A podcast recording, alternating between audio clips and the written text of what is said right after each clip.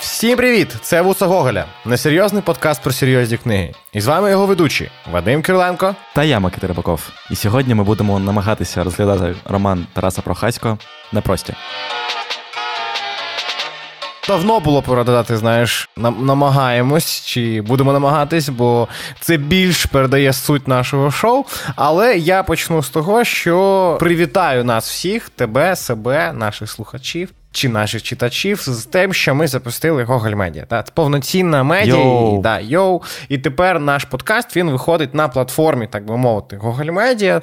Тобто ми видавці свого ж подкасту. Да, Так це працює. Ми ж тепер, типу, ми придумали собі так, медіа. Так, щоб... Ми себе наняли в своєму медіа, ми наняли себе як подкастерів, і тепер ми працюємо самі на себе знову. Тепер тепер у нас знов нема зарплати. Її не було, е, і якби вона не планується, як я розумію. Але все ж таки це круто.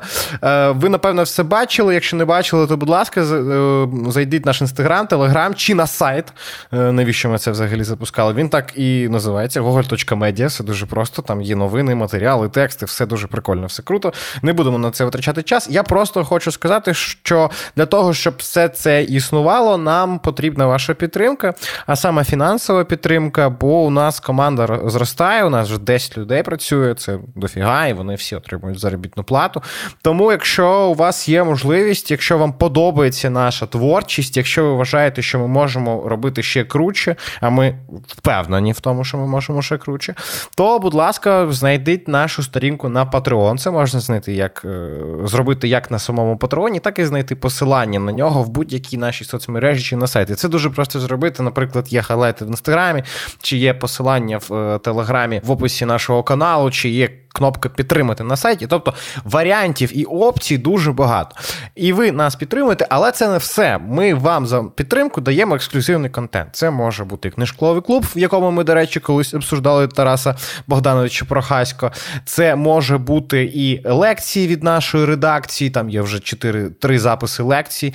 Це може бути ще Сікрет де ми обговорюємо, наприклад, наші подкасти. І ще багато-багато чого кльового. Ви самі знайдете посилання, самі почитайте, що там є. Воно того дійсно варте, і ми працюємо над тим, щоб все, е, щоб наша спільнота стала ще круче, ще прикольніше. Тому, будь ласка, підтримайте, і ми будемо дуже за це вдячні. Давай вже переходити до творчості Прохасько. Як ти правильно зазначив, е, ми в своєму книжковому клубі вже обговорювали цю книжку, тобто прочитання цього роману перед записом подкасту для нас сталося вдруге. І треба зазначити, що в перший раз, коли особисто я читав цей роман, я нічого не зрозумів. В другий раз я зрозумів трішечки більше. Але мені здається, що цей роман взагалі не про сюжет. Так, навіть коли я робив research е, при підготовці до цього подкасту, я там читав різні статті, щось намагався знайти розуміння розумне про цей роман, про творчість Прохасько, і кожна стаття відрізнялася одна від іншої. Тобто стільки багато шарів плоскості Тарас Прохасько засовує в свій роман, свої сюжети, що кожен зчитує їх по-своєму.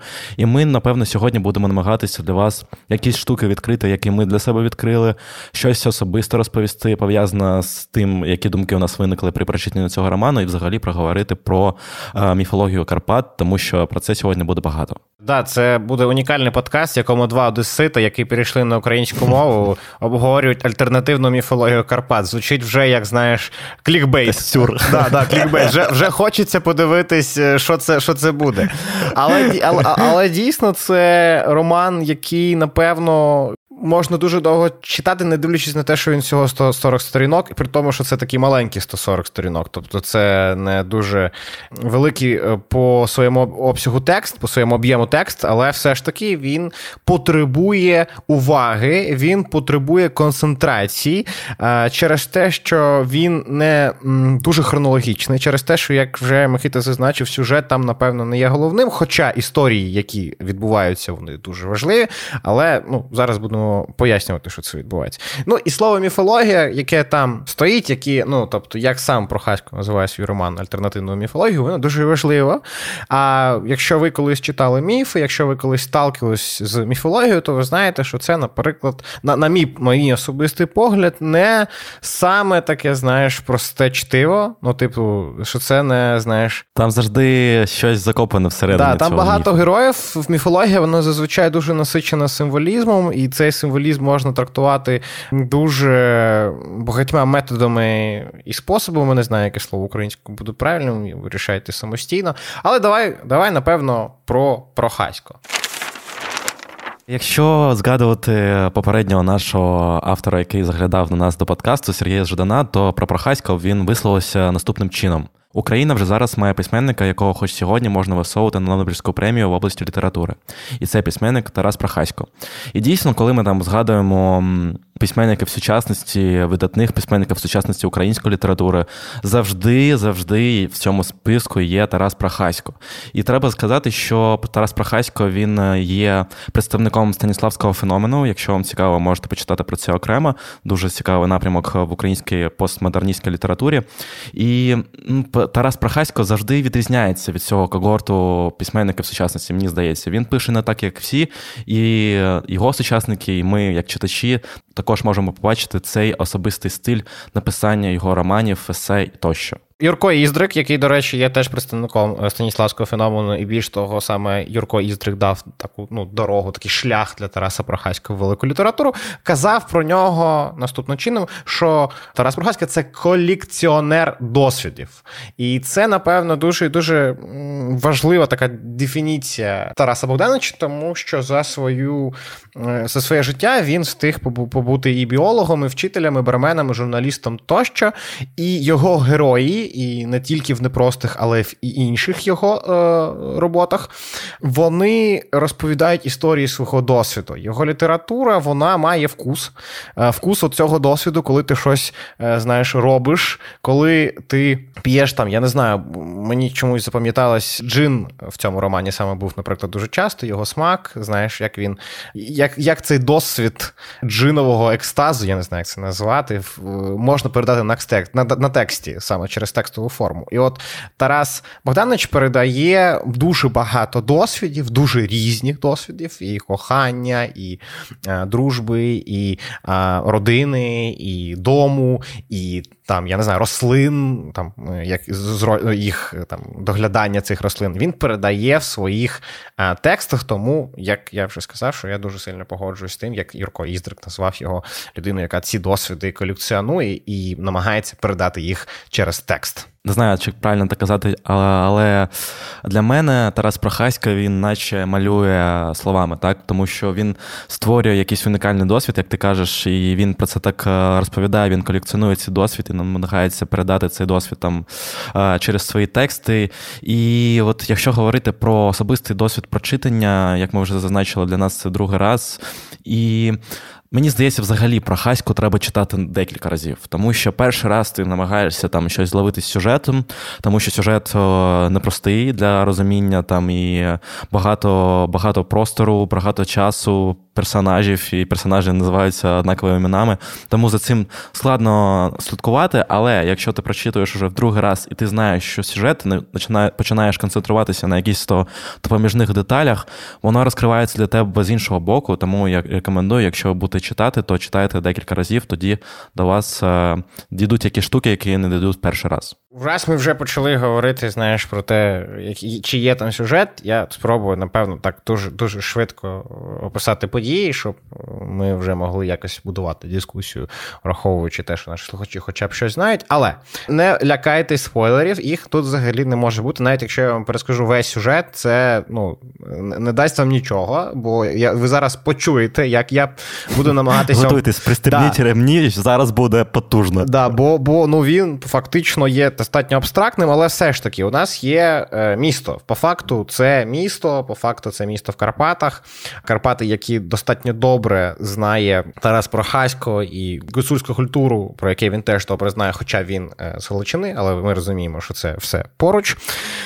Все ж таки є е, місто, яке називається Єлівець, і ось там відбуваються всі головні події. Ми знаємо про Франциско, якого ще часто називають Францем, який це місто збудував. Він перший, хто його знайшов, і він там почав будувати свою історію. У нього е, є дружина Анна, з якою він знайомиться в цьому місці. Вона приїжджає туди лікуватись, бо вона альпіністка, і разом вони намагаються вилікувати її від страху альпінізму. Анна загине на дуелі від свого чоловіка. Не буду пояснювати, чому це не дуже важливо. І у них залишається дочка. Ще од... Е, її зовуть Стефанія, але її ім'я зміняють. Е, потім Франциск міняє на Анну.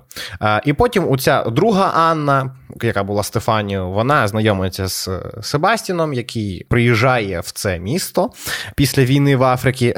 Як вам такий поворот? І от вони починають, от, от, от вони починають жити разом. І в цілому це все, що напевно вам треба знати. Наступ наступне почитаєте. Е, Головне, що я б ще додав, це те, що після другої Анни, яка була Стефанія, буде ще дві Анни.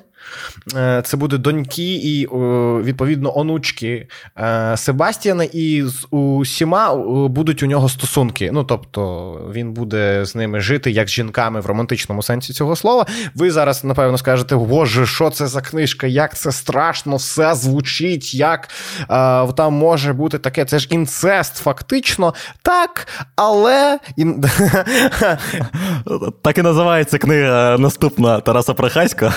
Він так, але є, є, є нюанси, як зараз дуже люблять е, жартувати в Твіттері. Є нюанси. Ми зараз, напевно, про це про це нюанси, про ці нюанси розкажемо. Але я вам нагадаю, що у нас міфологія, і я вам нагадаю, скільки інцесту і скільки взагалі аморальних, я не знаю, романтичних процесів у, наприклад, античній міфології. Да? Згадаємо там е, умовно Одіссею, чи згадаємо Іліаду Гомера, чи взагалі ну там верхній шар всіх цих міфів. Ми ми розуміємо, що не Гомер ці міфи придумав, да, що там що, що там творить умовний Зевс і його товариші. Тобто розуміємо, що ми сьогодні трошки е, говоримо про міфологію, і тому наступне, що ми будемо, напевно, намагатися пояснити вам і один одному, це саме таке, що таке міфологія, і чому саме Прохасько називається міфологією. Дійсно, для того, щоб почати розмову про міфологію, треба напевно зазначити, що це таке. Міфологія це сукупність пов'язаних міфів певних людських спільнот. І тут треба зробити зупинку і взагалі сказати, що змальовує в своїх, на своїх сторінках Тарас Прохасько. Він, по-перше, змальовує Карпати. І для нього ця альтернативна історія Карпат полягає в тому, що Карпати як місце завжди таке закрита, архаїчне, тобто історія там не рухається особливо. Але з іншого боку, в цей, в цієї альтернативної всесвіті Прохасько саме в Карпатах, в Центральній Європі, сходиться вся історія. Тобто Захід завжди воює зі Східом, південь з північчю, і усі ці шляхи перетинаються саме в Карпатах, і сама історія, нібито як Прохасько пише, приходить к ним на подвір'я. І от е, оцю міфологію намагається передати Тарас Прохасько, він якби. Передає досвід історії через е, міфологію. Я зацитую самого е, Прохаська з його інтерв'ю про роман Непрості в інтерв'ю BBC. Роман був написаний у 2002 році, тобто він уже давніший. Це така, тепер добре пасує слово, альтернативна міфологія Карпат. Йдеться про історію Карпат ХХ століття чи його першої половини, але в тому сенсі, що Карпати одночасно були і дуже закритою територією, де зберігалося щось дуже архаїчне і автентичне.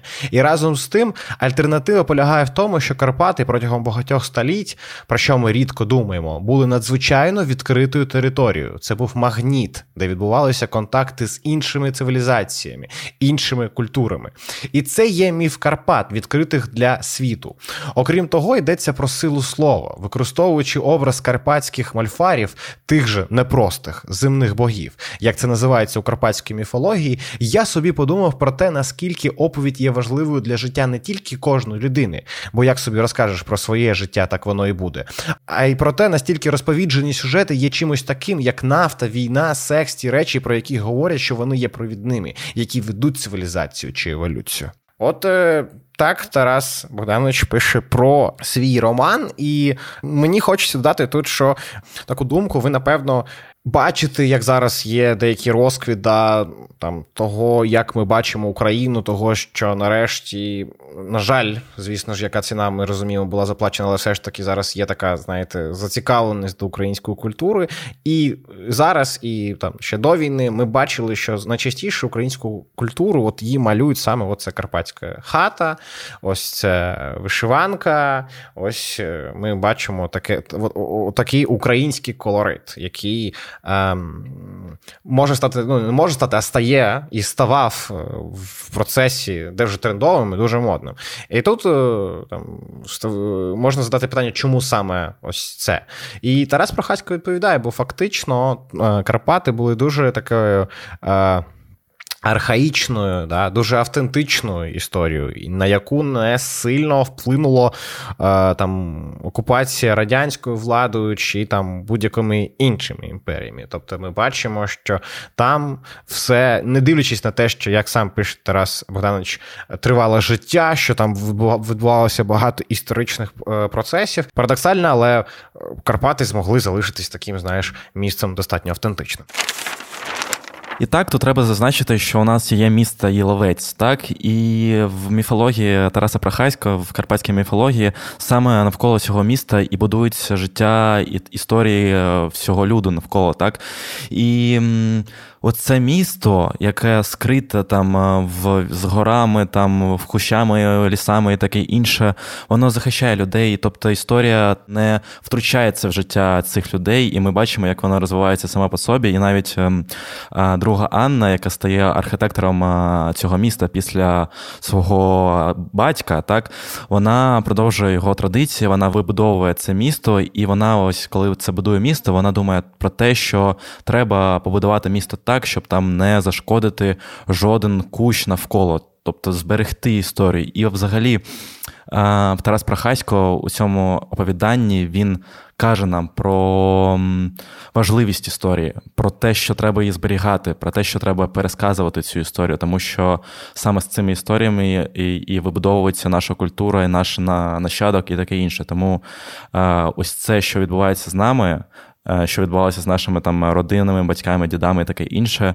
Саме це привело нас до того, де ми зараз знаходимося, і це треба пам'ятати та берегти. Треба, напевно, нам спробувати пояснити, що це за ялівець, що там за життя відбувається, що це взагалі таке. І якщо цитувати, то цитувати Тараса Прохаська з цього оповідання, то ялівець став раєм для письменників, журналістів, есеїстів, публіцистів і репортерів. Це саме цитати з твору, це не якась там аналітика.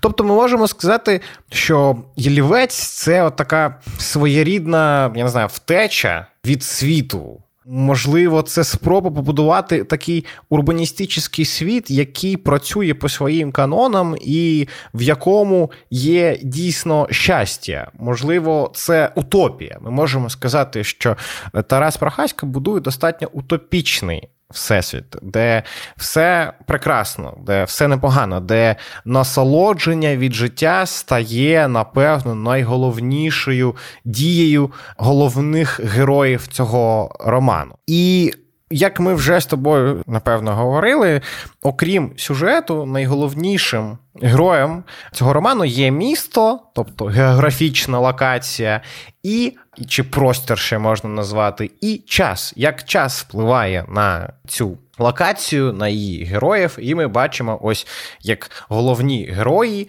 ну, в рамках цієї локації, в рамках цього простору з протягом часу будують свої особисті історії, і ми можемо подивитись на них крізь дуже, я не знаю, не креативний, незвичайний підхід опису того, що відбувається. Бо Тарас Прохасько використовує 10 тисяч методів опису е- дій та часу та простору. Тобто іноді він використовує звичний нам там сюжетний сторітелінг, де щось відбувається. Іноді це е- він може використовувати для того, щоб пояснити нам е, свій задум, е, наприклад, сценарій для мультфільмів, бо Франц мультиплікатор. Іноді це може бути опис старої фотографії. Більш того, текст. Цей він різний, ну, типу, він відрізняється один від одного. Те, як він написан, те, як він звучить в твоїй голові, він, типу, різний. І це, напевно, ось що саме робить Тараса Прохаська і саме непрості особливим романом, типу, особливою міфологією. Бо читати це, не дивлячись на те, що складно, дуже і дуже приємно. Да, і якщо переходити вже до якихось то думок, які виникають при прочитанні цього роману, там при аналізі цього роману від інших людей, то от якраз Тарас Прохасько багато пише про сімейну традицію. Так він е, розповідає, що там його персонажі е, в цьому романі вони передають історії, свої знання один до одного. І взагалі в цьому місці Ялівець, е, в цій родині, якою я живу, там Себастьян та Анна, все, що вони знають вони знають від попередників своїх, так, від батьків, від е, там дідусів, таке інше. Тобто Тарас Пархасько багато пише про знання. Які продаються саме в сім'ї, так і що треба їх зберігати, тому що в цих знаннях там е, це ключ до нашої культури, тому що там ми збагачували свою культуру там протягом століть, не просто щоб забути це і розірвати свої там зв'язки між сім'єю, таке інше. Тому мені здавалося і здається, що Тарас Прохасько акцентував акцент саме на тому, щоб там е, на, на сімейних традиціях, так на тому, щоб там передавати ці знання один від одного, і так буде збагачуватися наша культура. Тому що навіть якщо переводити його цитату з цієї книги, то він пише: є речі важливіші від долі, можливо, культура, а культура це рід, свідоме перебування у ньому. Тому дійсно культура і передача цієї культури нашим нащадкам, чи там сприйняття цієї культури від наших попередників це дуже важливо. Так, взагалі мені здається, що тут, окрім того, що це про там сімейну традицію, це ще спроба пов'язати сімейну там та традицію з місцем де все це відбувається. Тобто, е, якщо повертатись до того, що я намагався дуже розумно сказати, то ми бачимо тут е, ну, час, да, це ну, сімейна традиція це час. Ми можемо сказати, що це генетика, да, щось відбувається. Хтось народжується, хтось вмирає. І навіть Тарас Прохасько пише про те, що сюжет закінчується не тоді, коли закінчується життя, а коли воно починається. Така дуже абстрактна думка, але я думаю, що ви зрозуміли, про що мається на увазі. І саме ось цей час да, сімейний, він е, множиться, синхронізується, я не знаю, іде паралельно, як хочете, з місцем, де все відбувається. Тарас Прохасько намагається поєднати е, це життя поколінь, ось цей час, ось цю генетику з е, простором, а саме з містом, яке називається Ілівець, яке теж є тут дуже важливим, як ми вже е, зазначили. І якщо подивитись, якщо процитувати Прохаська, він пише: час це експансія роду в географію. Ну, тобто, я не знаю, чи я пояснив вам, що що він робить, але все ж таки, якщо вам буде цікаво, ви можете знайти інтерв'ю Прокаського каналу Локальна історія, де Ютуб каналу, де він розповідає про свій рід, він розповідає про свою сім'ю, і там теж є достатньо багато цікаво, бо він е, племінник Ірини Вільди, відомий український письменник, його брат Юрко Прохасько, теж письменник, його е, дід теж мав літературний е, досвід. Тому. І ми можемо побачити в цьому інтерв'ю, як він знає свій рід, як він знає е, багато про те, де були його там ну, бабусі, дідусі. І ми можемо зрозуміти, що Тарас Прохасько це людина, яка дуже уважно слухає е, свою сім'ю, людей навколо і непогано знає історію своєї сім'ї. І мене це надихає дізнатися мою, якщо чесно, бо я плаваю, мені здається, е, в своєму, я не знаю, хронологічному в хронологічної історії моєї сім'ї, де хто був, де хто жив і як це все відбувалося. Да, це взагалі дуже цікаво дізнатися. Я також не можу сказати, що я там е, дуже багато знаю про те, про те, там, де була моя прабабуся чи про дідусь. Е, до речі, там в цьому інтерв'ю Прохаська він називає свою е, бабусю баба. Мені взагалі мені дуже подобалось, коли він баба говорив на, на бабусю, воно якось мило. І так, дійсно, ця сімейна традиція, яка притаманна, мені здається, більш західної частини України, це моя особиста особиста думка, але ось е, Тарас Прохасько якось е, каже нам, що дійсно треба за це триматися, тому що це дуже важливо. І ну, ми розуміємо всі, що зараз світ е, вибудовується. Ми стоїмо зараз з вами взагалі дуже на такому великому історичному переломі, і досі невідомо, що буде далі. Але оці сімейні традиції, оці досвід поколінь, який нас е, об'єднує в сім'ю, в рід і таке інше, треба його зберігати. Да? І ще одна штука, про яку пише Тарас Парахасько, і зараз ми можемо наблюдати, як е, це розвивається, це якраз про мову, про слова, що їх також треба зберігати, тому що е, це наш нащадок культурний великий. І навіть якщо проводити приклад з цього роману там одного разу Анна, яка була архітектором, вона створює механізм, але першочергово його було створено для того, щоб слова, які означають ці механізми, вони існували. Тобто мова трошечки відмирала і для того, щоб її там збагатити та там втілити її нове життя, вона створила цей механізм, щоб у цих механізмів були нові слова і таке інше. І тому дійсно слова і наша мова це дуже важливо. І зараз ми ви бачите на нашому прикладі, що ми прийшли на українську мову. І взагалі зараз багато людей переходять, і це дійсно круто, що українська мова зараз переживає такий ренесанс, можна сказати. І нам треба поговорити, напевно, про те, хто такі непрості. В гуцульській міфології це люди, які наділені ну, щось на кшталт надприродної сили. Е, тобто вони можуть е, бути ну, чарівниками, знахарями, мальфарами. Ну, і тощо, мальфарами. І ось е, там є такі герої, які така група людей, вона достатньо абстрактна. Ми не дуже розуміємо, що вона собою уявляє. Ми розуміємо тільки, ми бачимо тільки деяких персонажів, які працюють з ними. І я хотів би тебе спитати на твій погляд, яка їх функція в цьому романі? Чому Тарас Прохасько називає цей роман саме непрості? Можливо, в тебе є ідеї? Це гарне питання. Я думав про те, чому саме вони існують в цьому романі. Тому що, наприклад, якщо просто виконати непростіх і цю сюжетну арку з роману, на мій погляд, мало що зміниться. Ще як ти вважаєш, зміниться чи ні? Я думаю, що там можна викинути взагалі багато чого і нічого ну, не зміниться. Не, не, в, не в поганому сенсі викинути. Ну, типу, воно просто настільки уособлене кожне по собі, щоб ви розуміли, що воно ну, складає певну мозаїку, коли ти складаєш це разом, так? Але це все різні сюжети. І це якраз. Те, що створюється наша історія, так це ну ми бачимо тут, що історії перемагають історію. Тобто багато маленьких історій, які купляться там на якійсь території в кожній сім'ї, там територіях Карпат, вони е, перемагають там е, історію того, що відбувалося, наприклад, там е, при окупації. Австро-Угорської імперії там, чи Польської імперії того району. Якщо там вам цікаво, почитайте про це про це окремо, тому що це дійсно цікаво для мене було як для людини з Одеси. Я не завжди уявляв, як це відбувалося. Думав, що там ця територія завжди була в Радянському Союзі, але ні. Але ні, це цікаво. І про це, до речі, Тарас Прохасько в своєму інтерв'ю теж казав.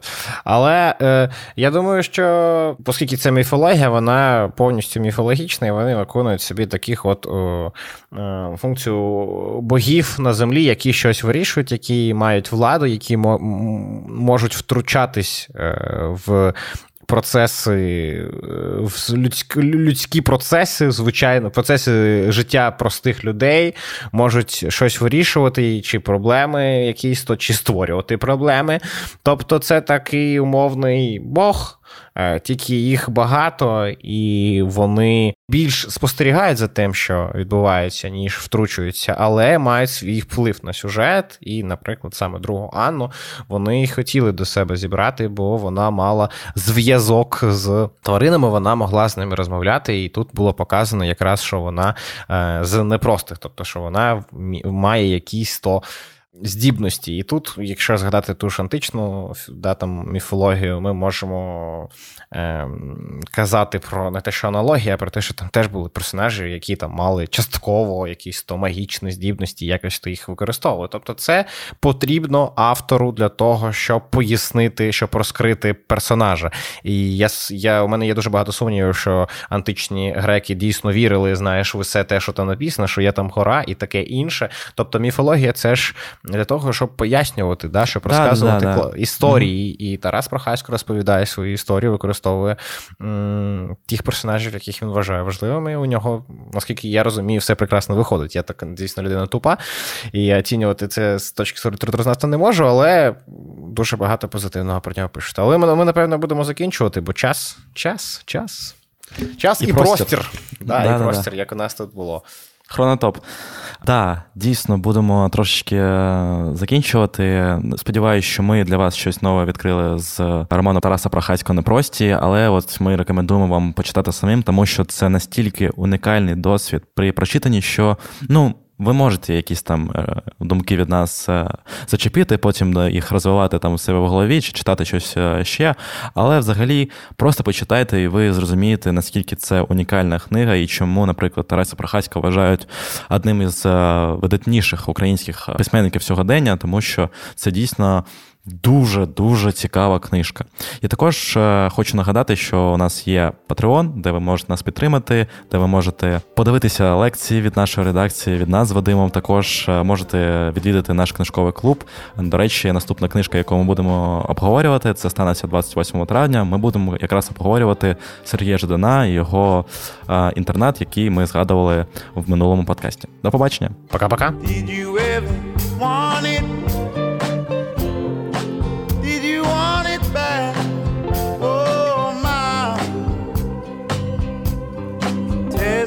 Paul.